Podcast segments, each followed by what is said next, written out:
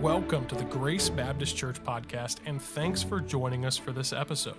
Before we begin, please take a moment to subscribe on Apple Podcast, Spotify, or wherever you listen to podcasts. If you enjoy this content, please don't hesitate to leave us a five star review and share this podcast with your friends.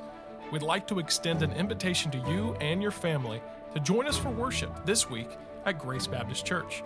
We'd also love to connect with you online at gracekettering.org. Thanks again for joining us and enjoy the episode.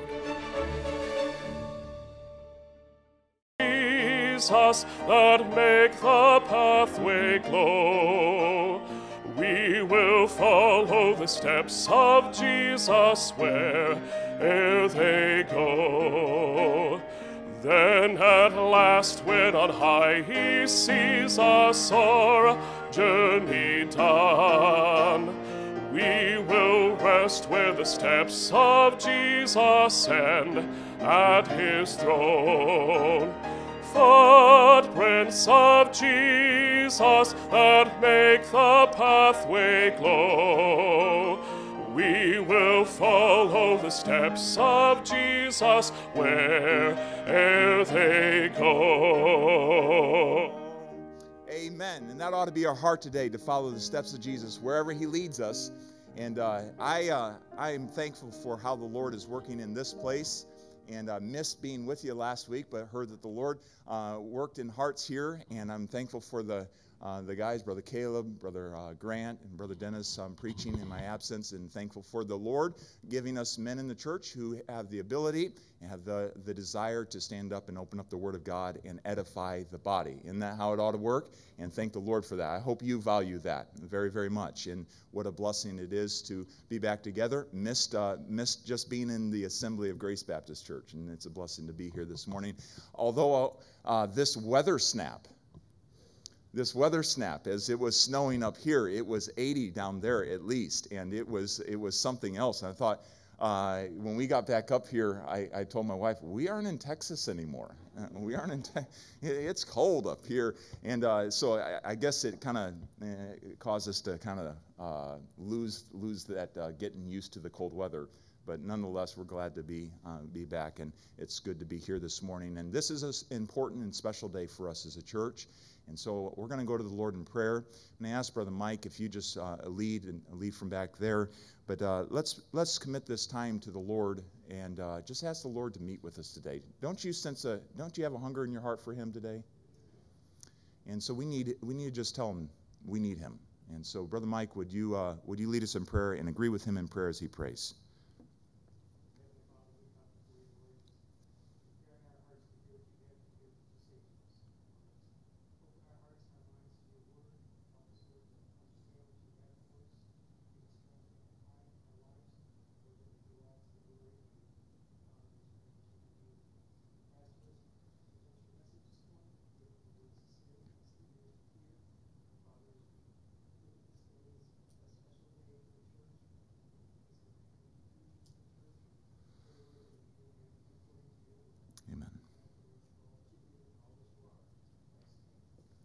Amen. And you may be seated. I'm going to have the ushers to come and give you uh, a card. And so, guys, if you come just straight to the front and then be ready to turn around and give that to every adult, and if there's children that want it as well.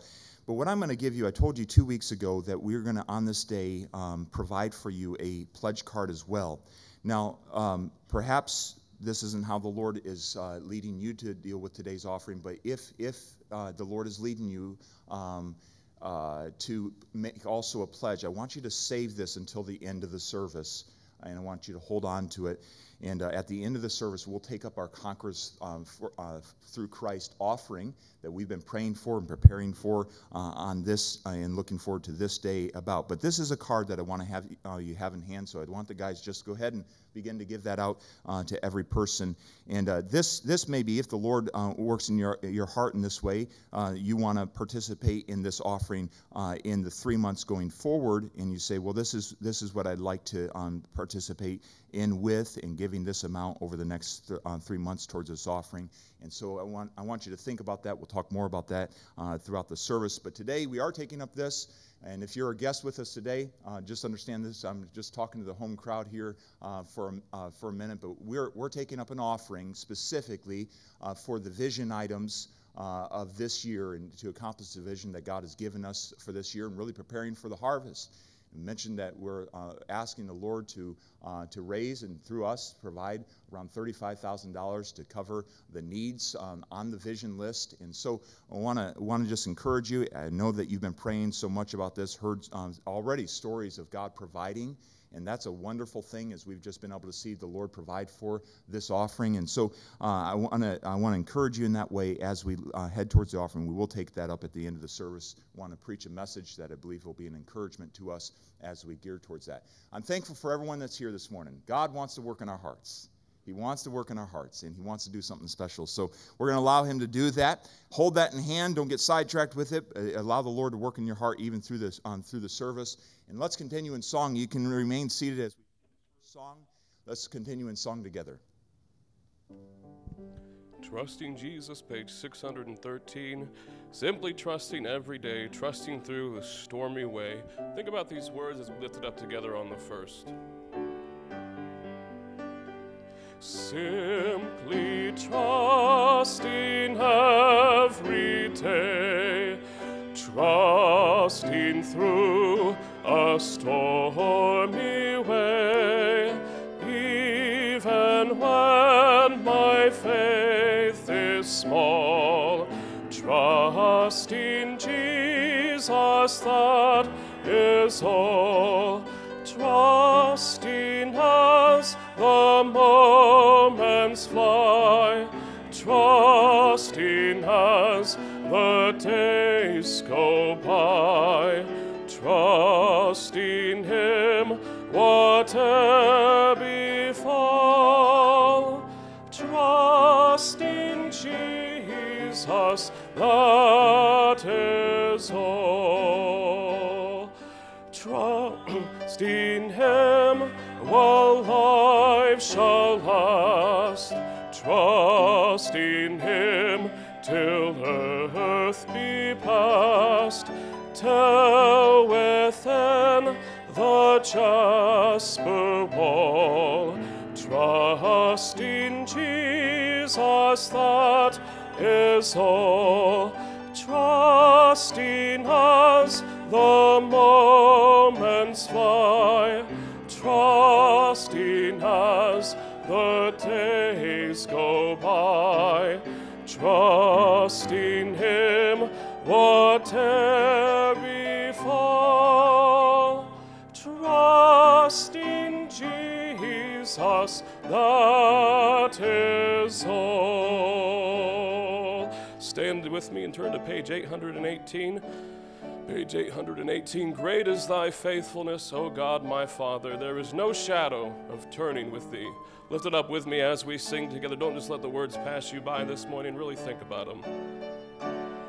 Great is thy faithfulness, O God my Father. There is no shadow of turning with thee. Changest not thy compassions, they fail not. As thou hast been, thou forever wilt be. Great is thy faithfulness, great is thy faithfulness. Morning by morning, new mercies I see. All I have needed, thy hand hath provided. Great is thy faithfulness, Lord, unto me. Summer and winter and springtime and sun, moon, and stars in their courses above, Join with all nature in manifold witness to thy great faithfulness, mercy, and love. Great is thy faithfulness, great is thy faithfulness. Morning by morning, new mercies I see. All I have needed, thy hand hath provided. Great is thy faithfulness, Lord, unto me. Pardon for sin and a peace that endureth, thine own dear presence to cheer and to guide, strength for today and bright hope for tomorrow. Blessings are mine with ten thousand beside. Great is thy faithfulness, great is thy faithfulness. Morning by morning, new mercies I see. All I have needed, thy hand hath provided. Great is thy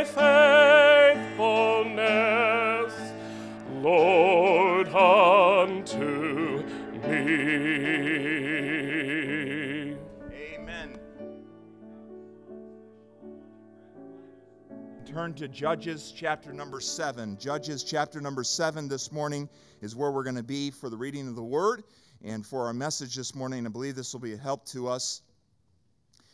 And I want to preach a message entitled, Conquering is Not About Us. Conquering is Not About Us.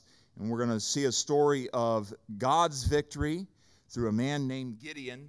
And so I want you to find Judges chapter number seven, and let's read together for a few moments here. And uh, let's allow the Lord's uh, word to uh, speak to our hearts.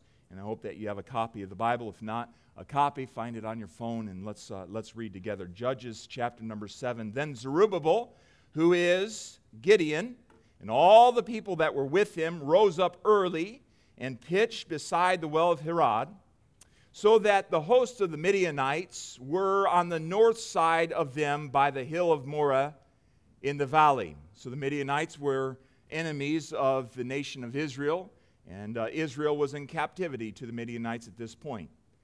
And uh, the Lord said unto Gideon, The people that are with thee are too many for me to give the Midianites into their hands, lest Israel vaunt or puff up themselves against me, saying, Mine own hand hath saved me. Now, therefore, go to and proclaim in the ears of the people, saying, Whosoever is fearful and afraid, let him return and depart early from Mount Gilead.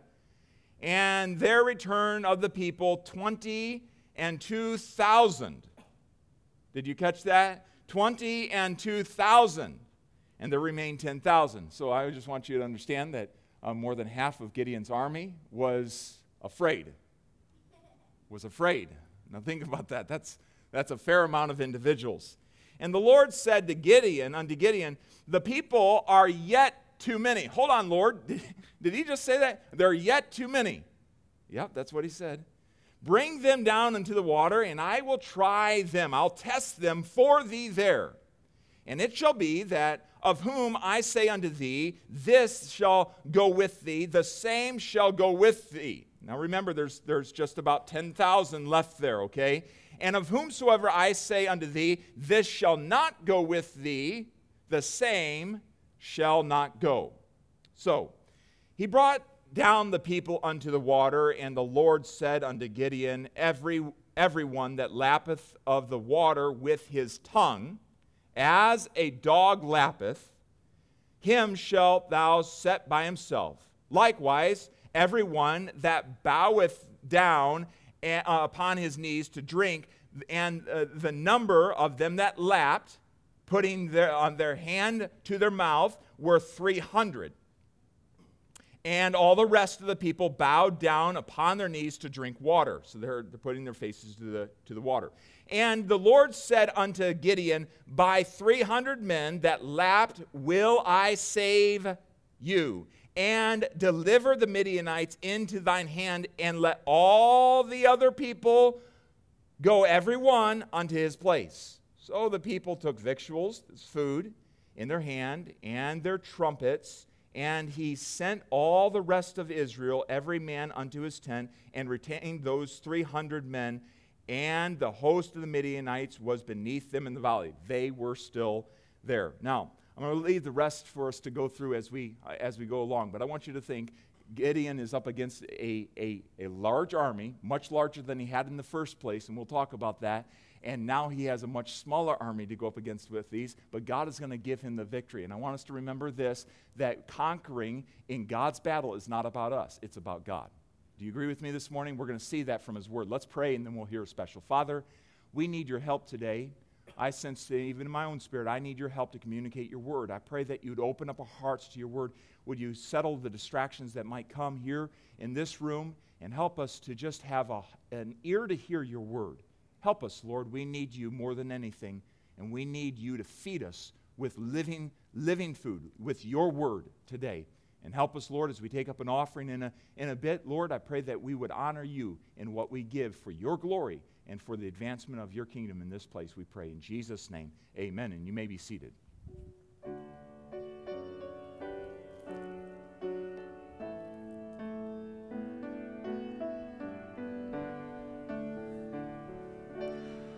Before the throne of God above I have a strong and perfect plea, a great high priest whose name is love, whoever lives and pleads for me. My name is graven on his hands, my name is written on his heart. I know that while in heaven he stands, no tongue can bid me thence depart. No tongue can bid me thence depart.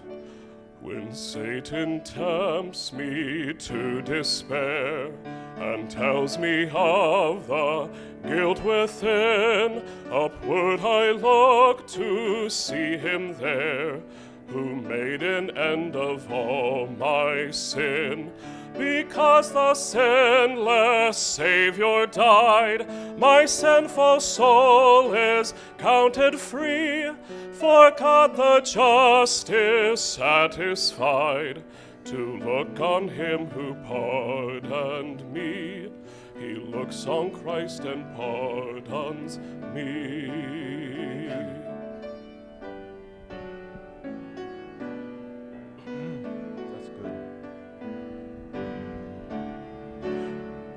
Behold him there, the risen Lamb, my perfect, spotless righteousness, the great, unchangeable I am, the King of glory and of grace. One with himself I cannot die, my soul is purchased by his blood, my life is hid with him on high, with Christ my Savior and my God, with Christ my Savior and my God. One with himself I cannot die, my soul is purchased by his blood, my life is hid with him on high, with Christ my Savior and my God, with Christ my Savior and my God. Amen. Amen. Thank you for that. That's a tremendous truth in song there. Let's have the children dismissed, fourth grade and below, down to Children's Church. We're back at Judges chapter number seven this morning. Children, you can go down right this way, and we'll have Children's Spotlight tonight as well. Uh, we'll look forward to tonight uh, when we all gather back together, we'll look forward to tonight giving the tally of what God is doing uh, in the offering today. And so we're looking forward to a wonderful evening service as well. I want to update, and I mentioned this in the email I sent out yesterday. I want to update or just share some testimony about what God is doing in our state, what the Lord allowed us to be a part of in this past week. And so I'm looking forward to sharing that testimony as well uh, as part of the message this evening. So Judges chapter number seven, we're back there. And so I want us to catch the, the understanding of what's going on here in this chapter. Uh, God, at this point in, in Israel's history, is bringing deliverers. Uh, the, the, what Judges is, is all about is these judges that God would set up to deliver his people out of captivity or out of uh, vexation by enemies, whether it's the Philistines or the Midianites or others he was setting up these, these leaders, these spiritual leaders, these preachers, these deliverers who would deliver his people out of the bondage that they got into by their own sins. Many times the, the people of Israel would forget the works of God. They would begin to serve Baal or other, other idols. God would allow them to go into captivity or allow them to go into some sort of bondage, some sort of vexation by enemies. And then they would cry out to God, God, we're sorry, we've done the wrong thing. And God would raise up a deliverer. Now, this man Gideon is the sixth judge of the children of Israel. And so his job, God was calling him to be the deliverer uh, of the nation of Israel out of the hands of the Midianites. So the Midianites are there; they've gathered on the uh, right in the in the area of Israel, and they're just vexing them. And so they're under this this this vexation because of their own sin. Yet now they're calling out to God, God, we need your help we need you to, uh, to bring us out of this. We want, we want to repent now. We want to we want to be free of this. By the way, sin always brings us into bondage. That's still true today. Sin always brings us into bondage. And if you look at the nation of Israel, as God dealt with them as a nation, is how God deals with you as an individual New Testament believer.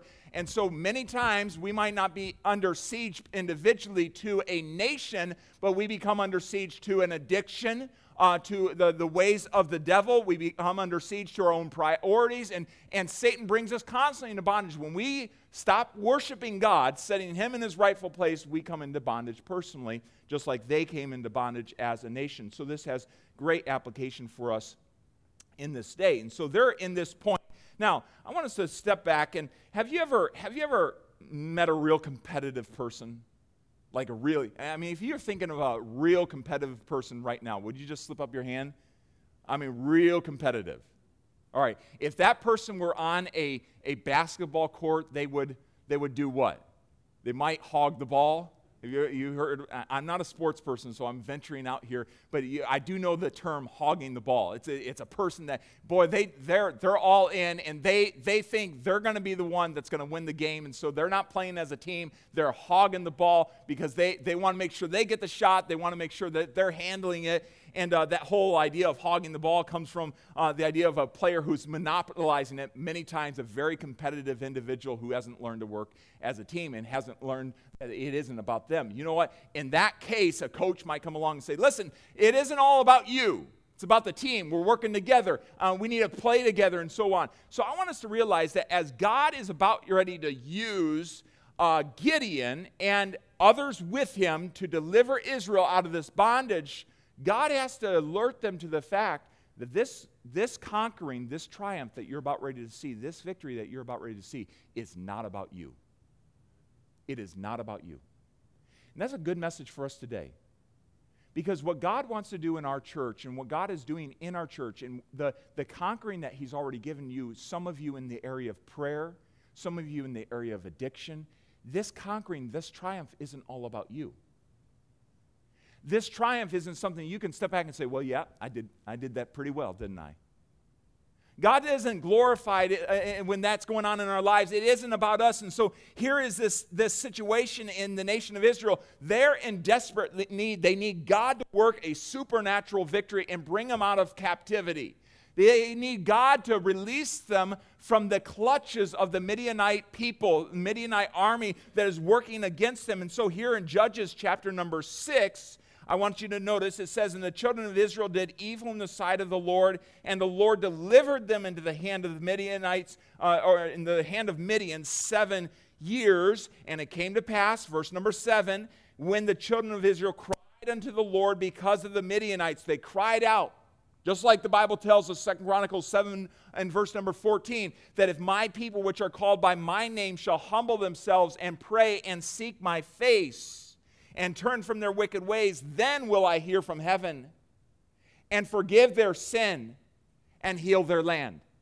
That's exactly what our nation needs right now. We need a turning back. But if my people, which are called by my name, so we see it played out here, there's no freedom apart from God's word. And you notice what happens in, in, in the book of Judges, chapter 6, verse 12. We find that as they cry out, God raises up a deliverer who's going to lead them in the ways of God. He's going to lead them in the right way. He's going to believe God and he's going to lead them in the right way. And the angel, the Lord, verse number 12, appeared unto him and said unto him, The Lord is with thee. Who's he talking about? Gideon, thou mighty man of valor. And Gideon said unto him, O my Lord, if the Lord be with us, why then is all this befallen us? And where be all his miracles which our fathers told us, saying, Did not the Lord um, bring us up out of Egypt? But the, now the Lord hath forsaken us and delivered us in the hands of the Midianites. And the Lord looked upon him and said, Go in this thy might, and thou shalt save Israel from the hand of the Midianites.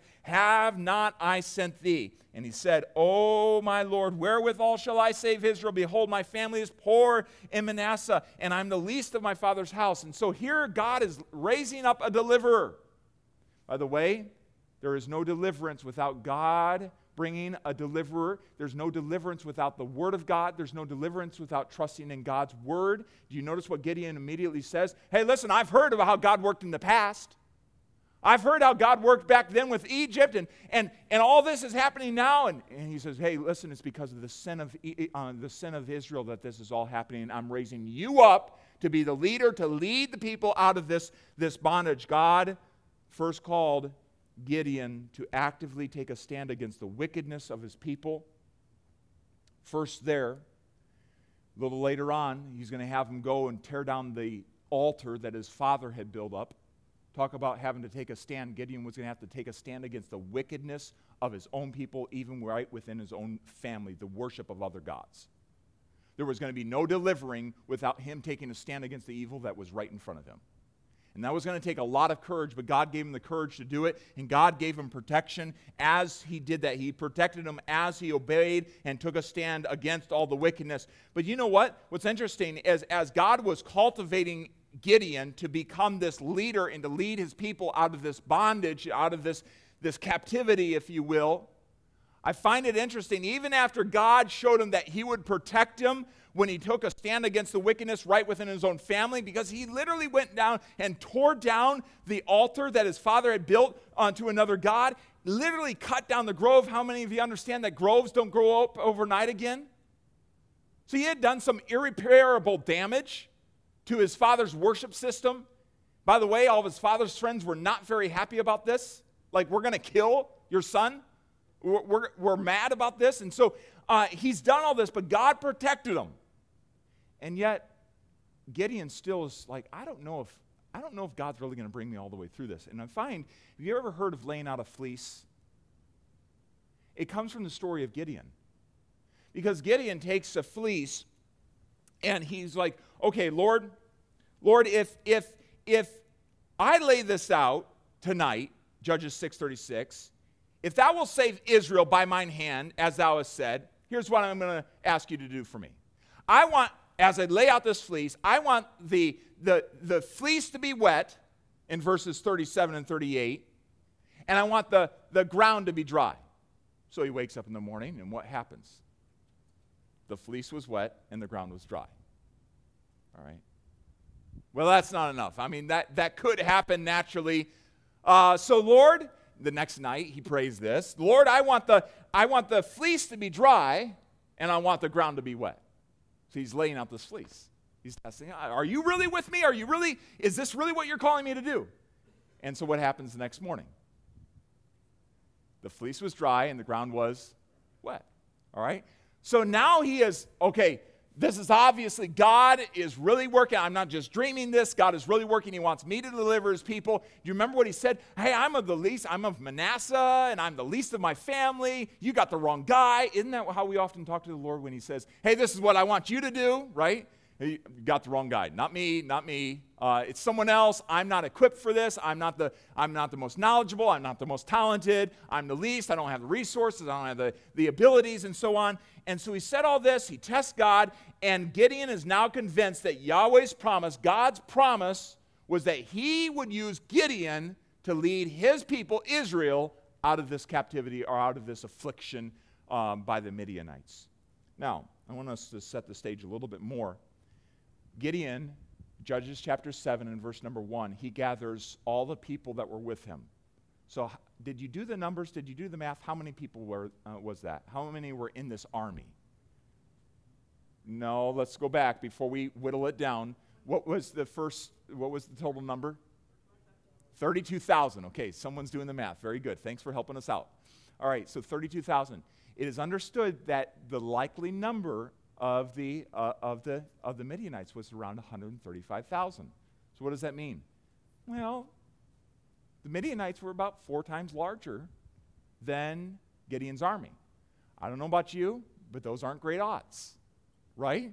We're already, we're already on the, the bottom side of this. We're already, we already are disadvantaged in winning this, right? From a human perspective, are we not?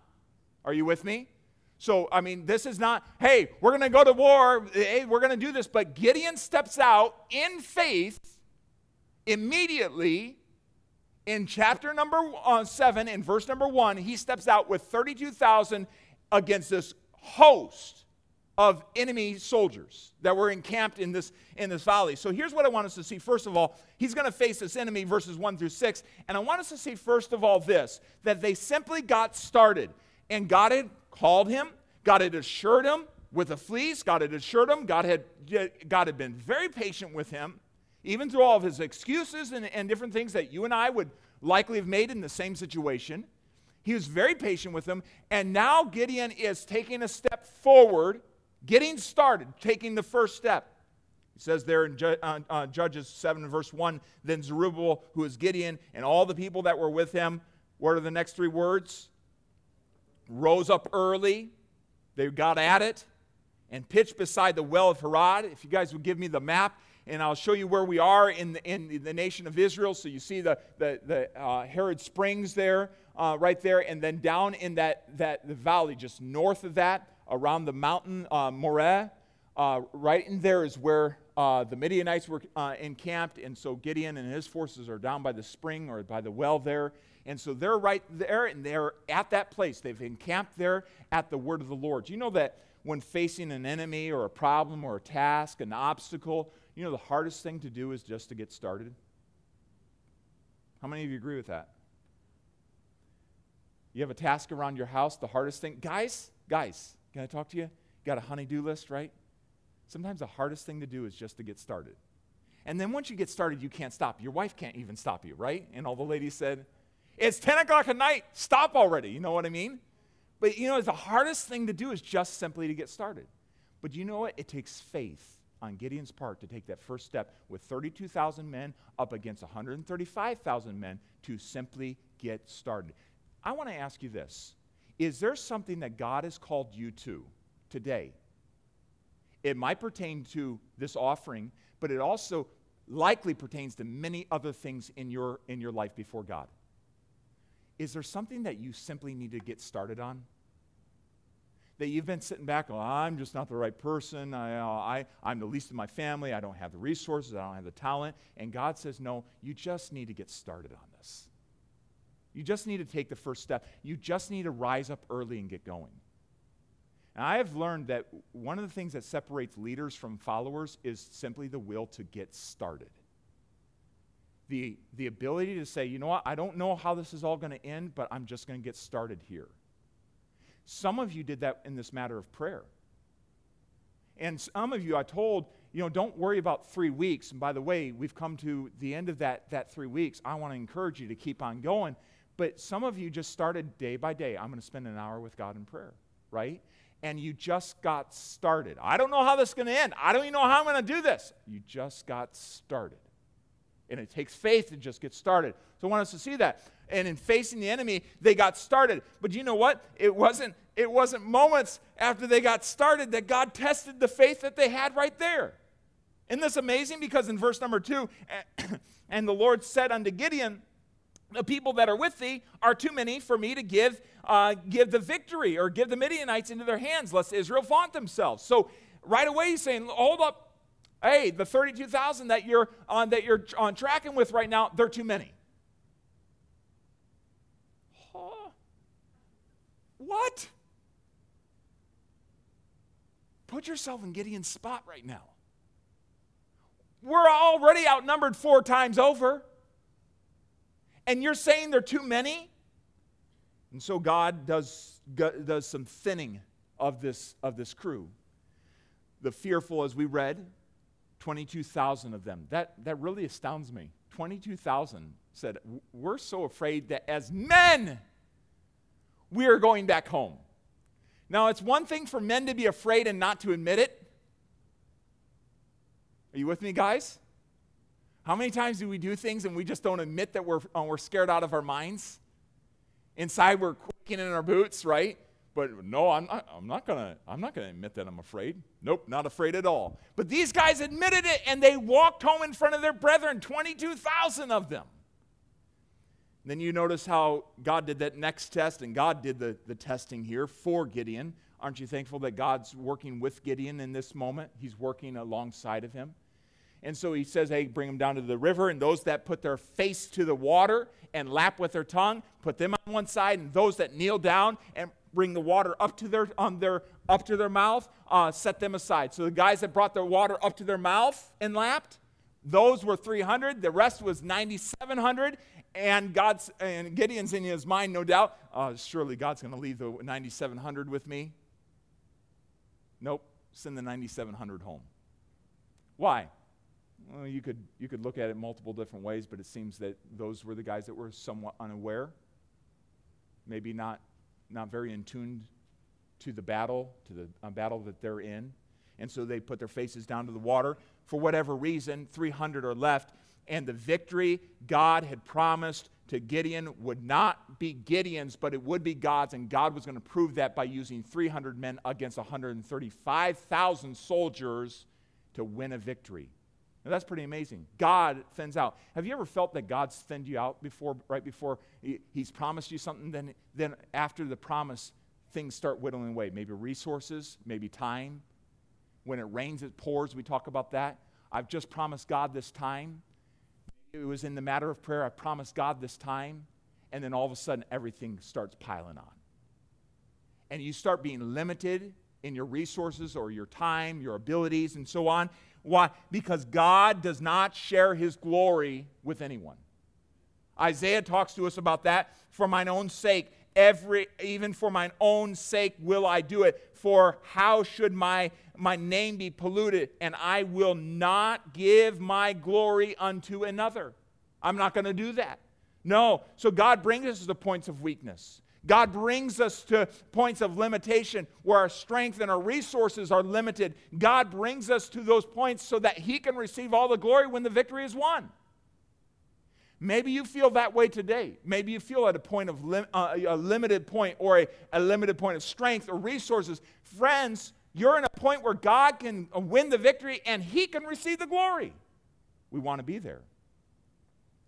Bible says in Second Chronicles 16, verse number 9, for the eyes of the Lord run to and fro throughout the whole earth to show himself strong, to show himself strong in the behalf of those whose heart is perfect towards him. God is looking for a person who's, I'll believe you no matter what. No matter what my limitations are, I'll believe you. I'll place faith in you. I think it's pretty amazing uh, about what's going on over in the Ukraine first from a from a just a the war perspective, it's a wicked thing that's going on. Any nation invading another nation and just uh, killing innocent people, killing innocent women and children, it's a wicked thing that's going on. We ought to abhor it, and I'm ashamed that our own nation has not uh, taken a greater stance against this. Um, even as we think about how, how some of this is, has happened is our own nation has just been weak on the world stage in that way. It's a, it's a sad thing to see America not responding to the immorality of this war at, uh, uh, greater, uh, greater than what it is. Not saying we should go get, uh, get involved and put people on the ground. I'm just saying that to have the moral courage to stand up against this on this type of innocent bloodshed. But I believe God is working in the midst of all this. God has ways of working in the midst of, uh, of world chaos. And I shared with you a couple weeks back how one of our evangelist friends, pastor friends, uh, was doing Facebook ads with the gospel, and so many millions of people uh, got to see that gospel presentation. We got to be a part. We sent $500 towards that, that Facebook ad, and, and many people came to Christ just from the online. And you think about how Elon Musk uh, uh, uh, enabled, and God used him to enable internet service to continue there. And, and I look at that, that's a great thing from, a, from them being able to communicate with the war and all that, but it's a great thing that the gospel kept on being able to be communicated into there. And so I just see the, the hand of God and all that. But um, I don't know if some of you, my wife and I shared this on, on Facebook, and I don't believe everyone sees what, what happens on Facebook, and, and so that aside, but we, we, we shared this, this interesting story. There's a church, First Baptist Church of Milford, Ohio, that has a Bible printing ministry. It's called Bearing Precious Seed. How many of you are familiar with that ministry? Okay, so it's down in Milford. They've been printing Bibles for, for years. You can get nice leather bound English Bibles, but they print Bibles for all around the world. They print many of the John and Romans, like for the Dayton Baptist Church, for that church plant, many of the John and Romans. One day I'd like them to, um, to print a custom John and Romans for our church to distribute in this, uh, this area. But they, uh, they had come across this, uh, this opportunity uh, to buy um, Bible paper and uh, if, you, if you have a Bible uh, today, you can tell that it's different than you know, typical printed paper, right? Uh, most of the time, it's a, it's a little bit thinner. You know, it's a, uh, you can see through it a little bit more. But anyway, Bible paper is kind of a special paper. And so they had this opportunity to buy Bible paper at half the price. Only issue was is the Bible paper was bright yellow. Now, this is like a month or so ago. And so they decided, you know what? You know, if we're printing Bibles for other nations that don't have Bibles yet, uh, they're not going to know what color the Bible's supposed to be, so we're going to just go ahead and buy this Bible paper. So lo and behold, we come into, uh, we come into this, this period, and, and there has, there's been, and I don't understand all the, the, the moving pieces, but there's been an, an, uh, a push, there's been a, a project to get the Bible printed for, for, or translated and printed for the Ukrainian people. And so uh, as that's, that's coming to a head, uh, there came up this opportunity to print, print the Bible in the Ukrainian language. And you know what color paper they had at that warehouse? What color? Yellow. What's the colors that we're seeing everywhere? Okay, so here is, I, I have this morning the New Testament, as I understand it, the New Testament printed in, in the Ukrainian language, one of the first, one of the first Bibles printed there. Um, and it's on yellow paper. You can come up and see it. It's on yellow paper, and they put a blue cover. And uh, this has been printed, and this is going to be being shipped over into the refugee camps and so forth. Well, it's going to take a while for that to happen. Uh, the shipment takes time and so on. So there are two churches in our area um, Cornerstone, Pastor Webb, uh, Pastor Rick Carr First Baptist of, of Springboro. They're going over to Ukraine this coming week different, different groups, but God's laying on hearts this coming week, and they're packing as many as they can in suitcases and they're bringing them over there. And to, to be the, kind of the forerunners, just to get into the refugee camps and start and start. So there's some pastors we need to be praying for, Brother Charles Webb, Brother Rick Carr, for their safety, the different teams that are going over. So you say, why are you sharing this story? Because God has a way of getting glory. No one can say, we planned that, right? That's a small thing, but I want to I wanna share something else with you. I was on the phone with Brother Charles Webb um, on Friday, and uh, he was going to be coming down to a, pa- a, pastor's meeting, or he was kind of debating whether to come down to a pastor's meeting. I said, nah, just come on, uh, come on down. You, will be blessed by it. And uh, he was sharing with me about this whole thing. He says, Brother Kagan, the problem is, is, is the airlines refuse to admit that this is humanitarian uh, aid in any way they, they won't classify it as that. So they're charging us full price to bring, bring these Bibles over. And this is broadside of us. There are men in our church that have uh, given of their own money uh, to go on this trip, and now we have this all this extra cost to, to accomplish this. I need to raise X amount of money by next Wednesday. And so well, we'll, pray with you, and we'd certainly like to be a part of that from our missions in, in some way. And so want to bring that up to you uh, a, uh, a, little later on. And, and so I, it was amazing. We get to this pastor meeting. There's about um, 40, uh, 40, 45 pastors there, I, am guessing somewhere around that. And uh, at the end, uh, someone got word about it. And so they, they said, hey, hey, pastors, right as we're dismissing, they said, pastors, we need to pray. This is, this is a copy of the Bible that's going to be going over there. And, and we need to just pray. And, and so I, I knew about this, this matter of the, the funding, and I, I said to, the, I said to the, the guy that was kind of orchestrating, they were, they were praying and, and, and so on. I said, um, there's some funds that are needed. Well, do you know what, do you know what happened? This is just, this is God, okay? Because here's a man, I don't even know if I need to come to this meeting. I'm, I, I got so much going on, and yet I need, I need this, and he didn't come for this. And right there, one of the leaders stood up and said, hey, how many pastors here would be willing to give, you know, give money to this? And right in that room, they, they were raising money. And, and money was raised to meet the need that he had coming down there. And all I'm saying is this God has a way of doing things to, to accomplish his work and accomplish victory for his glory, where he's the only one that gets glory. There are things happening like that all over. We need to find where God is working and just be there, right? Just be there. Just get on board with God. And I share that. It's an amazing thing. I, I, praise the Lord for being able to see that, to see that happening, but it was God. It's not any one person that can get the credit. It was God that, um, that's doing that. And so while the airlines, you know, the airlines are charging full price, God says, Yeah, I got this. I got this. I'll get the glory. Isn't that just like the thinning that happens? We're going to go to Ukraine and give out Bibles. Praise the Lord. This is great. Oh, extra fees. But I got this too. I got this too. We just have to trust the Lord. And so I, I, I want us to move on. I'm, I'm, I'm taking, uh, uh, I'm probably taking a little bit too much time in, in sharing all this, but I want you to catch God is working in all this. This is amazing. So, and he, he wants to continue. We need to be seeing the marvelous works of God on a, a week by week, day by day basis. God hasn't stopped doing it. We have to be, continue to believe it. So here they are. They're facing the enemy. Verse 7, I want you to notice they receive a promise from God. God continues to declare the promise that he already gave to, uh, to Gideon. And so God's uh, promise is declared, verse number 7. And the Lord said unto Gideon, By 300 men. Let's read that together. By 300 men. Say that again. By 300 men that lapped will I save you.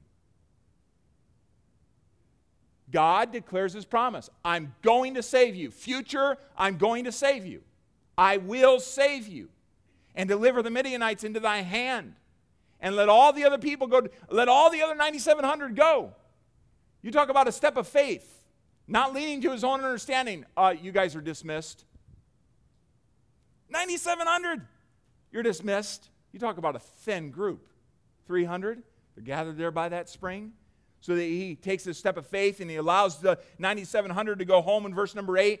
And then God declared this. Look at verse number 9. And I want you to all, every eye on this verse. And it came to pass the same night that the Lord said unto him, Gideon, and then I want us to read this all together, out loud, good and loud. Arise, get thee down unto the host, for I have delivered it into thine hand. Okay? Right now, stand up and go. He said, I will deliver in verse number seven, right? Here he says, What? I have delivered. It's already done.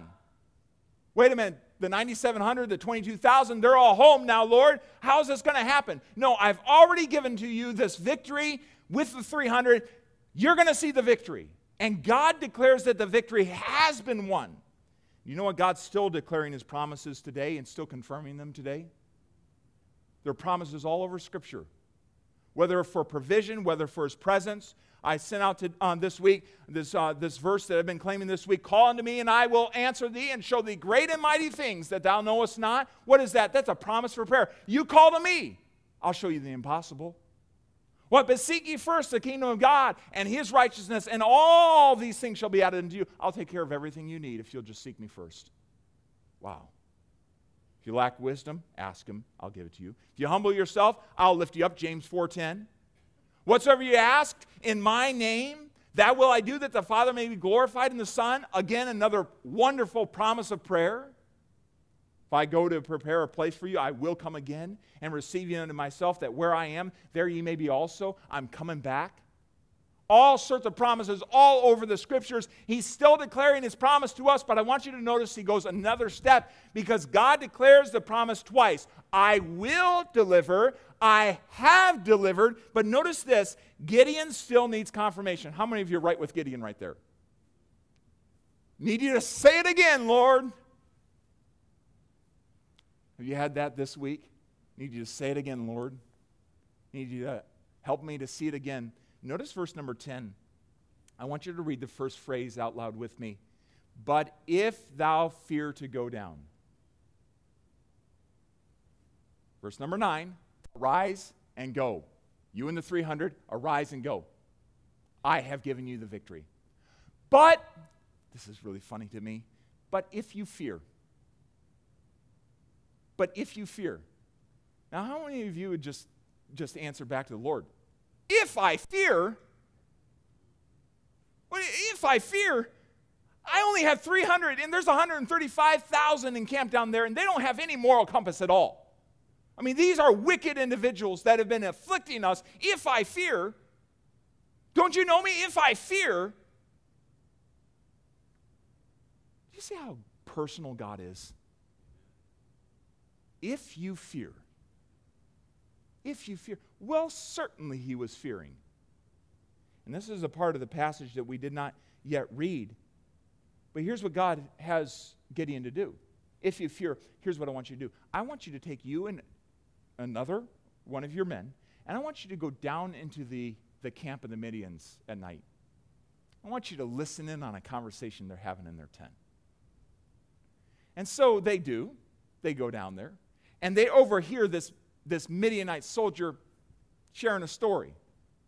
He's sharing a story about, about uh, how, uh, how he dreamed a dream. And it was kind of weird, but it was, it was a, a, large loaf coming down out of, the, out of the mountain and hitting the tent and then turning it over alongside, and basically something that, that shouldn't have had victory had victory. And it's just kind of a, a do you ever have weird dreams? But it goes on. And, and I want you to notice in verse number 15, would you look at it with me? Uh, verse number 14, and his fellow answered and said, This is nothing else save the sword of Gideon, the son of Joash, a man of Israel, for into his hand hath God delivered Midian and all his host. That's what they're saying down there. Can you imagine going down into the enemy camp and hearing them quake in their boots about you? And the victory God's going to win through you. So here he goes in verse number 15, and it was so when Gideon heard the telling of the dream and the interpretation thereof that he did what? He worshiped. What is worship? Putting God in his rightful place. Giving God the, the worth he is, he is worthy of. So he puts God in his rightful place and returned to the host of Israel and said, Arise for the Lord. The Lord hath delivered into your hand the host of Midian. So God used a real life experience going down there into the camp to confirm and to convince Gideon's heart I will do what I've promised I would do. I will save. I have saved, and you've heard it down there in the camp. They're already anticipating me saving you, me saving Israel through you. Wow. So God, Gideon needed to be convinced before he could lead others. That's the same in each one of our lives, right? We need to be convinced of the promises of God. You need to be convinced of the promises of God. Listen, it isn't about just me being convinced of the promises of God. We as a church must be convinced of the promises of God. Dads, you need to be convinced of the promises of God. Moms, you need to be convinced of the promises of God. Grandmothers, teenagers, it doesn't matter. We must be convinced of the promises of God, allow Him to do that work in our heart. And Gideon also needed to worship, have God in His rightful place before he could lead them to do the wonderful works of God, to see the wonderful uh, uh, victory that God was going to give. He needed God in the rightful place. And then I want you to notice what happens after all this, after he's convinced, after he's worshiped God, he was able personally, now it's not God saying, Arise, go, I'm going to give you the victory. I have given you the victory. Notice what's happening now. God allows Gideon, frail Gideon, timid Gideon, Gideon, the one who's the least of his family, the one who doesn't think he has it, the one who is fearful. If you fear, that one, that Gideon, to now say, Arise. Notice, verse number 15, would you look at it? The last phrase, For the Lord hath delivered. He does not even say, The Lord will deliver. He says, The Lord hath delivered. Do you see that? Do you see the confidence that has been built in Gideon's heart as God has led him through all this? He hath delivered into your hands the host of Midian. By the way, Gideon in this moment wasn't all about Gideon. He says, delivered into you. Whose hand? Your hand. Together. Together. It wasn't, he's delivered them into my hand. No, it wasn't that. He was delivering them into your hand. And, and here in this moment is not all about Gideon. And I'm, I, I'm amazed at, at the goodness of God and how God works it out in our lives where He assures us of His promises. He convinces us of His promises. And I reminded myself of Psalm 103 and verse 13 like as a father, He pitieth His children. So the Lord pitieth them that fear Him. Pity, he cares for. I'm thankful that the Lord cares for us and He brings us along and He affirms His promises. He reassures and He convinces us of His promises. How good is God? How good is God? Can you identify with Gideon here? So Gideon's convinced. He's convinced of the reality of God's promise and he moved forward in faith. But without faith, it's impossible. It's impossible to please God. It's actually impossible to please God without expressing faith. Are you pleasing God today? Expressing faith? It's impossible without faith to please God. And so notice how Gideon goes forward conquering by faith. Verse number 16, and he divided the 300 men into three companies. How many, uh, how many are in each company now? 100. There's only so many ways you can divide 300. So they're, they're, they're divided down by 300 apiece. And so he uh, puts a trumpet in every one of the man's hands uh, an empty pitcher. Inside of the pitcher, there's a lamp. And he says, Look on me, do likewise. Whatever I do, do. Okay? So God's going to give us the victory, but whatever I do, you follow my example. So here's, here's a strategy, and I want you to notice it was a divine strategy. This was not a, a military human strategy that was concocted here. Uh, this reminds me of Jericho. Mm, march around the walls seven times. One time each day, and on the seventh day, march around seven times. Nowhere in any military strategy book can you find that strategy. Nowhere. You will not find this strategy either in a military strategy book. Get a trumpet, get a, uh, get a, a, clay pot, a pitcher, and have a lamp inside, and uh, go out in groups of 100 and go around this camp. So here's the strategy uh, divide into three groups against this military, surround this military encampment of 135,000, carry the pitcher, the lamp in the pitcher, and the trumpet. No swords, no guns, no ammunition, no conventional methods of war, none of that. This is, this is what you're bringing into battle.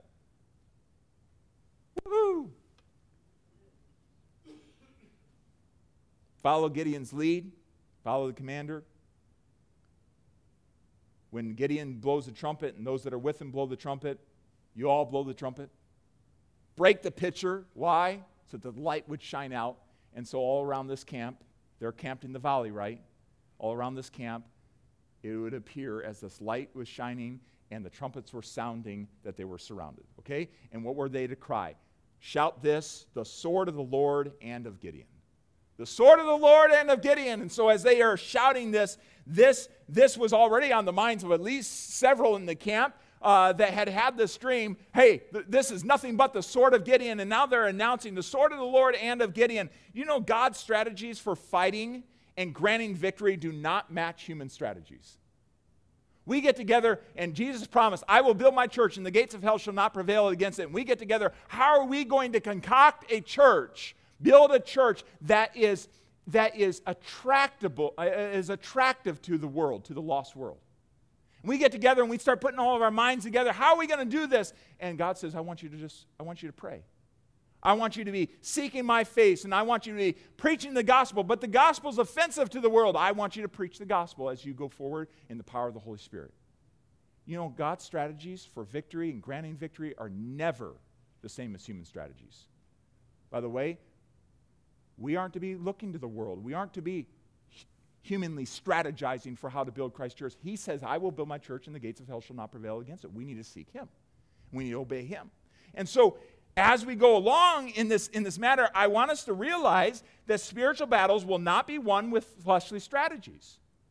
And the battles right within your home are not going to be won by, um, by fleshly strategies. The battle for your children, raising them up in the nurture and admonition of the Lord, do you realize you can't win that spiritual battle with fleshly strategies? You're not going to go out in the world and find some, some book out there that gives you the, the plan for how to raise good and successful children.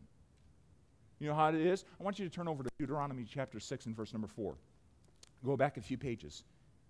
You know the Bible tells us? Deuteronomy 6 and verse number 4.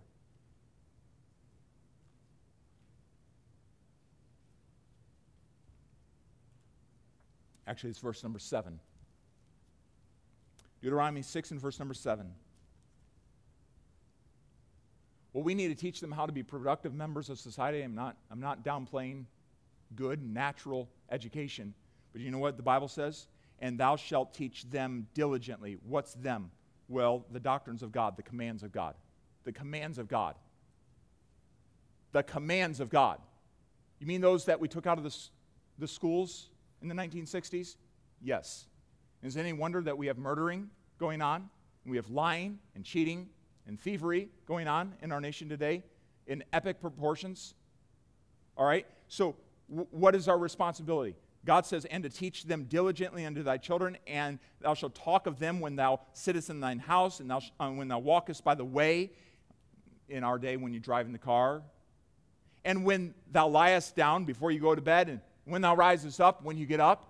You know what God tasked the fathers of every home to do? To take His word and His commands and to teach them to our children. But that doesn't sound like a very good way to make successful children in the world. That's what God says.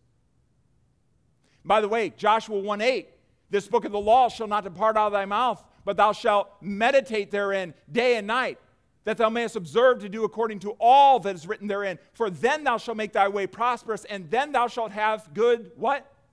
Success. Wait a minute, I want to be successful in the world. God says, Get back to my word. Well, that doesn't seem like a, a very good strategy. God says, It works. It works. What we are lacking in our homes, in our churches, and in our nation today it's a famine of God's word. We've neglected the strategy. Uh, spiritual battles will not be won with fleshly strategies. There's 101 self help books out there, but you know what? So many times even Christians fall prey to that. Well, there has to be another answer out there, something beside the Bible. No, it is God's word that we need. It's God's word and His Spirit that we need. For the weapons of our warfare are not carnal, but mighty through God to the pulling down of strongholds. When Israel under the leadership of Moses was to go up against the, the, Amalek, uh, the uh, Amalek. What was the strategy there? Hey, as long as your hands are held up before the Lord, acknowledging that He's the one that's going to give the victory, Israel will win. Well, Moses' arms began to get tired, right? Who came along? Aaron and Hur? He lifted up his arms. Well, that's kind of a strange war strategy. I've already mentioned Jericho. What a strange war strategy. But God is the one that has done this. The church, Ian Bounds says, is looking for better methods. God is looking for better men. What the church needs today is not more machinery or better, not new organizations or more novel methods, but men whom the Holy Spirit can use. Men of prayer, men in mighty in prayer. The Holy Ghost does not flow through methods, but through men. He does not come on machinery, but on men. He does not anoint plans, but men, men of prayer. Hudson Taylor told a fellow missionary, if you're going to go into that province, brother, if you're going to go in that province, make sure you go forward on your knees. That's not a strategy, that's not an action. Yes. We've been learning a whole lot about how that how important prayer is to us moving forward. So here they have a divine strategy that gives way to a God-given victory. So Gideon and the 100 men that were with them came outside the camp verse 19 came outside of the camp in the uh, middle of the, the uh, in the beginning of the middle watch so it's nighttime and they had newly set a watch and they blew the trumpets, break the pitchers that were in their hands, and 300 uh, and the three companies blew the trumpets and break the pitchers and held the lamps in their in their left hand and the trumpets in their right hand and, and to blow withal, and they cried the sword of the Lord and of Gideon. And they stood every man in his place round about the camp. They surrounded it as 300 men, and all the hosts, being Midian, ran and cried and fled. And the 300 blew the trumpets and the Lord set every man's sword against this fellow, even throughout the, all the host. All the host. So here's what happens the enemy is so confounded and confused by this, they begin to stir with one another and, and cry and cry out and run around, and there's mass confusion down in the camp of the Midians, and they set their swords against each other and they start killing each other off. Didn't see that one coming, did you? Isn't that amazing? Isn't our God amazing? Listen, when God works, it often brings great confusion to the enemies of God. Because it's not normal. It's out of it's out of the it's out of what normally you would expect to happen. And so God had confused the enemies, He confounded them. I'm reminded 1 Corinthians 11, uh, 1 and verse number 25, because the foolishness of God is wiser than man, and the weakness of God is stronger than men. God has ways of winning victory that we know not of, but if we'll simply seek Him and trust Him, He will win the victory. God is well able, He is well able to defeat every enemy that you and I face. What is the enemy and the obstacle in front of you? He's well able to defeat it. Now, thanks be to God, which always causes us to triumph in Christ and maketh manifest, maketh open the savor of his knowledge by us in every place, Paul said. So, this God given victory not only was a wonderful thing for those 300 to see, but there were others that got involved. There were other people. Verse number 23 And the men of Israel gathered themselves together out of Naphtali and Asher and out of all Manasseh to pursue the Midianites. Where were these guys at the beginning? You know what happened? As they saw God working and answering his promise and delivering, there were others in Israel that became emboldened in their faith and they jumped on board. Friends, faith in God and seeing God work is contagious. People want to be a part of something that God is doing. And friends, I can't, I can't encourage you more. Whether you feel like you're a part of Gideon's 300 right now or not, let God work in your life and you will attract, you will attract others to say, I want what God is doing in your life. I want it. I want what God is doing in your church. Let's allow God to be God and win the victories through us. And so Gideon sent messengers to the Mount of Ephraim, come down. He's inviting other people into it. By the way, that's the same thing we ought to be doing. When God works, we ought to invite other people. You got to come and see. Be a part of what God is doing. This isn't about us. Let's be a part of what God is doing.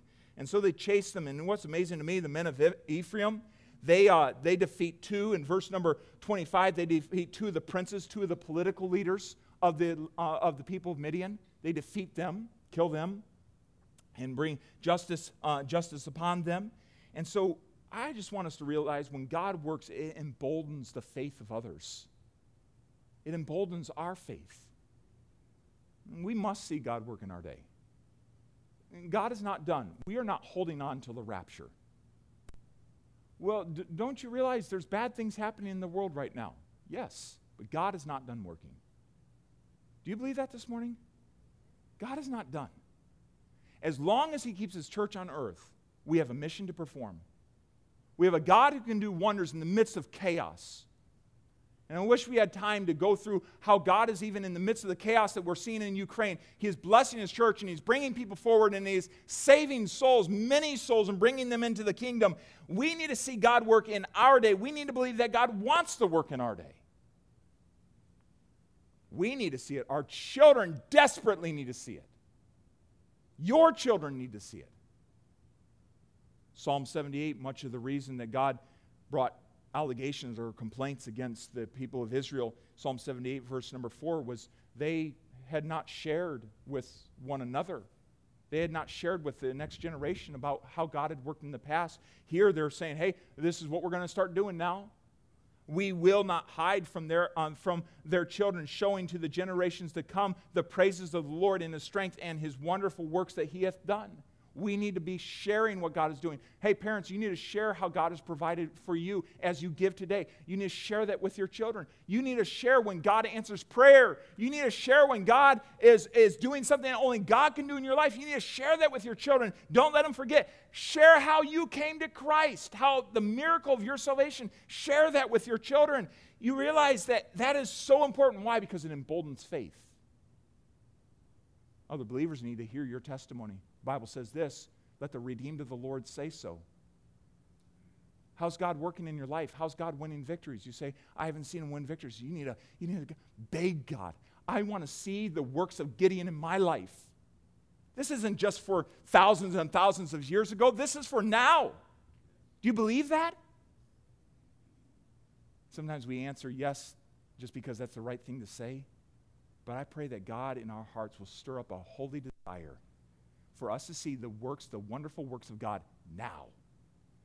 And it's not about us. It's not about us. I want you to turn over to Psalm. Psalm chapter 1 verse number 15. If you underline in your Bible, it might be a good verse to meditate and underline this week. No one could look at the, the wonderful miracle, the deliverance that God had brought about through Gideon and those 300 men. Hey, yeah, that was Gideon. Gideon was the one. No, God did it through him. God did it. It's not about us. It's about God and His glory. Psalm 115 and verse number 1. If you're there, say amen or something. There's three of you there. Psalm 115 and verse number 1. Psalm 115 and verse number 1. Right in the middle of your Bible. Psalm 115, verse number 1. Now let's read this out loud together, okay? You ready? Are you there? Okay, let's read it out loud together. Ready, begin. Not unto us, O Lord, not unto us, but unto thy name give glory for thy mercy and for thy truth's sake. Not unto us. It's not about us. Grace Baptist Church isn't about us. The offering we take today is not about us. The the salvation of souls this year, it's not about us. Any advance in helping new believers be discipled, it's not about us. It's about Him, about His glory. The book of uh, Colossians 1 and verse number 18 says that Jesus is to have preeminence in the church, not us. Not us. It's not about us. Too many times we make our lives, our family, our work, our church about us. God, God isn't honored isn't impressed with that. And he isn't desirous to work in that type of environment. He works when we're, it's not about us. You're going to have to win this victory. All the glory will go to you. Even in our weakness, Lord, it's, it's you that's going to have to win the victory. See how that he won the victory in Gideon's life. I want us to think about this. Again, the sports analogy. On the front, if you have a jersey, uh, on the front of the shirt, what is, what is typically printed. Okay? What on the front? Is, is it the team? Is it the team or the name of the person? So it's the team on the front? Okay. The name's on the back? Team's on the front. Okay. All right, we got it. N- eh, name's on the front. The team name's on the front. All right? Okay, you're all, you're all with me? and then the and then the, the person's name's on the back. Okay? Now think about this. How many times you have a super competitive person, how many times is it all about them? They play for the name on the back, their name, right? It's all about me showboating. It's all about me, me winning this victory. I did this. There's a big difference when a team player plays for the name that's on the front, right? It's all about the team. It's all about us together. Okay? There's a big difference. In fact, you've probably seen that printed on different posters for teams. Hey, play for the name on the front of the jersey, not in the back of the jersey, right? It's all about the team and us doing this together. You know what? We need to do the same thing. This isn't about us. This isn't about my name. This is about his name. Whose team are we on? All right, specifically Christ's. Whose church do we belong to? Yeah. Play for Him. Work for Him. Serve for Him. Give for Him. Not for your name, for Him. And if we'll do that, do you know something? You know what's interesting? The people that we study in history past, the people that we study, the great Christians of the past, were not people that were all about them. They were all about Christ, and we still study their lives because they were all about Christ. And because they're all about Christ and His glory and His conquering, do you realize that's why we still remember them today? Because they made such an impact. The reason that we still study Gideon is because he made such an impact. He trusted God, even when God whittled him down to 300 men. And friends, I invite you to seek God for the conquering, for the triumph. But remembering this, it's not about you. It's not about you. It's about His glory, His name. And let's, let's just commit to the Lord today, once again, from this day and forward, that this church and what we do for Him and the victories that we see, it's not about us. The victories we're asking for, it's not about us, it's for Him. Would you, would you seek the Lord with me about that today? And let's bow for prayer here this morning. Before we take up our offering, um, before we leave today, let's ask the Lord, Lord, this isn't about us. Let's tell, let's affirm that to the Lord. We acknowledge, unto your name, unto your name give glory. Unto thy name, not to our name, unto your name give glory. Would you stand with me in an attitude of prayer?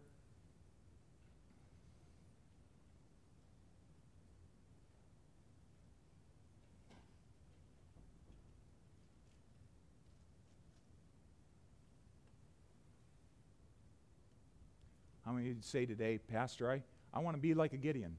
I don't want it to be about me.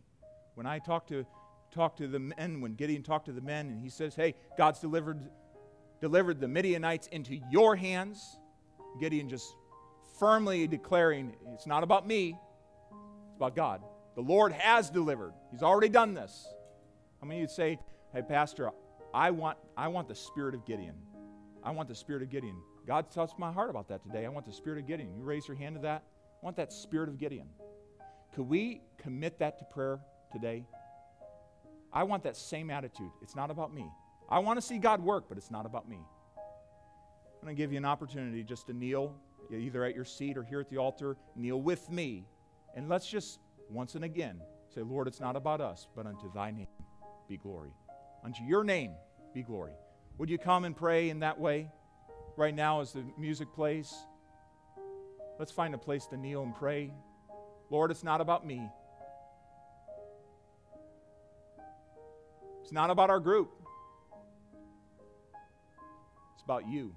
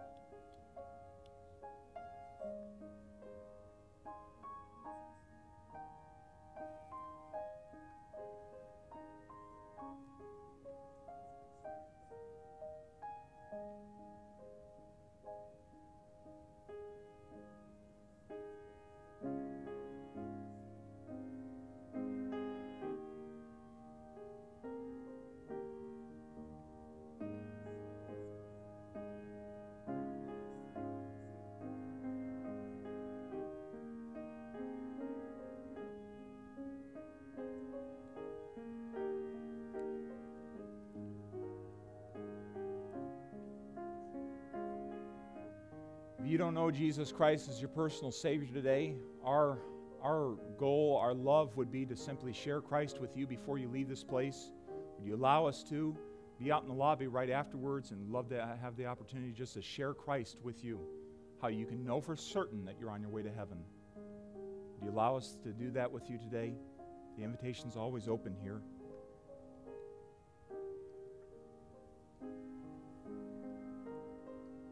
Father, right now we commit this time to you.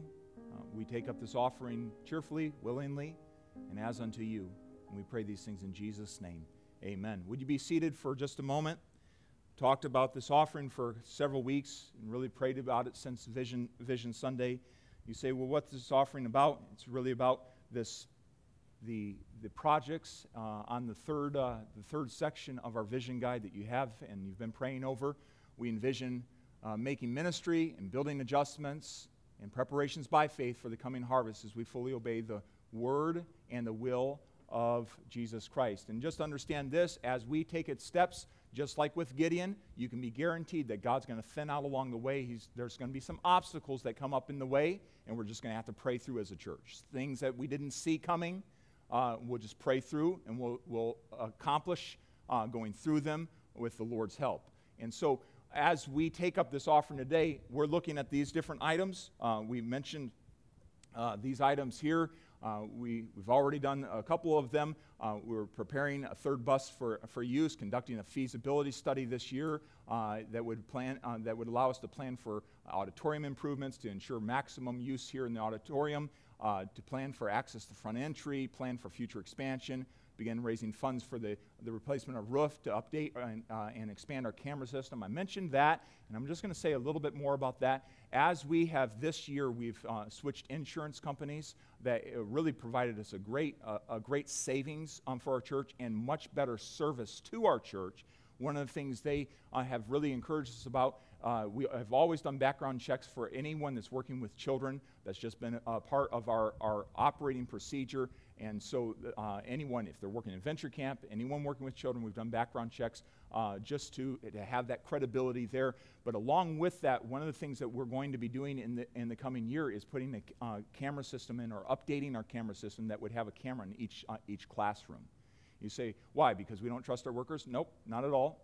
Uh, it's accountability and, and just, just the uh, the, the level of safety uh, for us as we invite um, families and children into this place. And so, uh, that, as you understand, technology is not cheap, but that is one of the significant parts of an advancement this year. And what is that all really about? It's about preparing and being, um, being ready for uh, the coming harvest. Uh, and it's a step of faith. It's, uh, the uh, doubting step would be, you know what, that's just too expensive. We're not going to deal with that. You know, it's really we could we could shortcut around that. We're just not going to deal with that. That would be a that would be a um, that would be taking a position of doubting. But a step of faith is, Lord, we believe that you want young families here. We believe that you want to increase the children that we're affecting for the work of the Lord, and we're going to prepare so that we can do that in this day and age, this very, very crazy day and age. Are you, are you with me about that? It's a crazy day. And there's skepticism everywhere, and especially about church. We want to be all the way above board. So that's one of the things, along with uh, preparing that. Uh, the, uh, eventually, there will be uh, windows that will be put in the, in the classroom doors, the children's classroom doors, and, and so on. But that's one of the significant parts. We've installed a new flooring down there. Uh, by the way, we have a work day coming up this Friday to help finish up some of these projects around, as well as cleaning, spring cleaning. You know that needs to happen uh, in, in your home. That happens in church too, so I invite you to that this coming Saturday. And then to install and update the, the room 106, which is the two and three year old classroom. And again, these things just simply updating and making, making adjustments, ministry and building adjustments for the glory of God for the coming harvest. So as you give in this offering, the Conquer Through Christ offering, that's what we're giving towards, is this. Anything above and beyond, I mentioned that, uh, that we're looking, that what is on this, this screen right now is about around $35,000. And so, as, and if you want more details about that, uh, you, you, can simply ask. Um, but as, if the Lord uh, blesses beyond that, we'll put that towards the, the, um, towards the roof, as is mentioned on this as well. The roof is um, somewhere around 147,000 is current estimates on that to replace the shingles on the roof as it stands right now.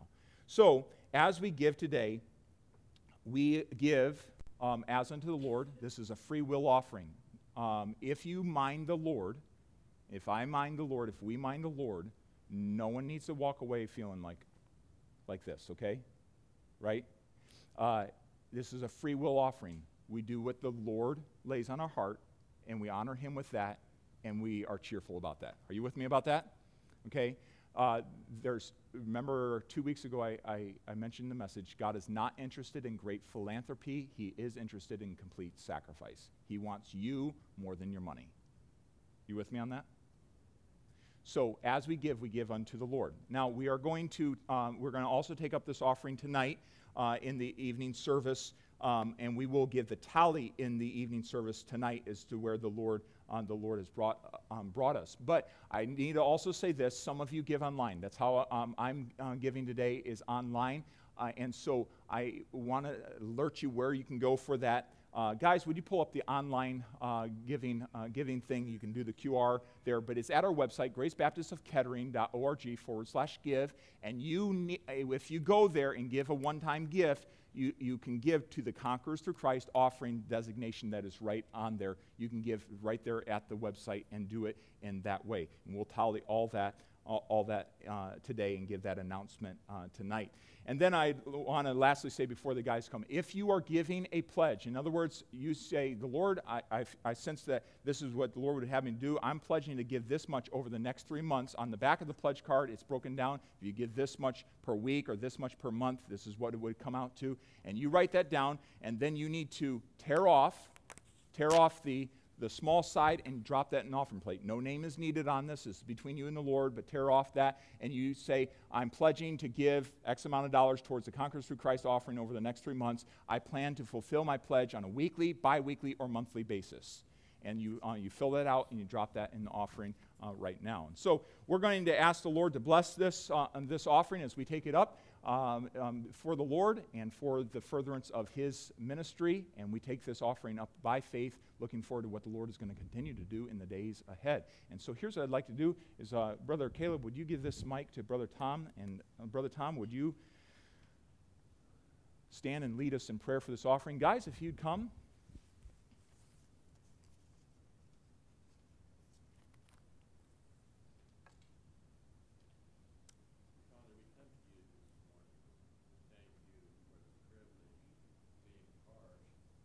Something greater than ourselves. Amen.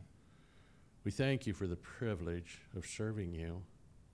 We know that, as we heard preached this morning, it's not, you're not looking for those who are great and powerful, but you're looking for those who are available and will listen to you and allow you to work through them.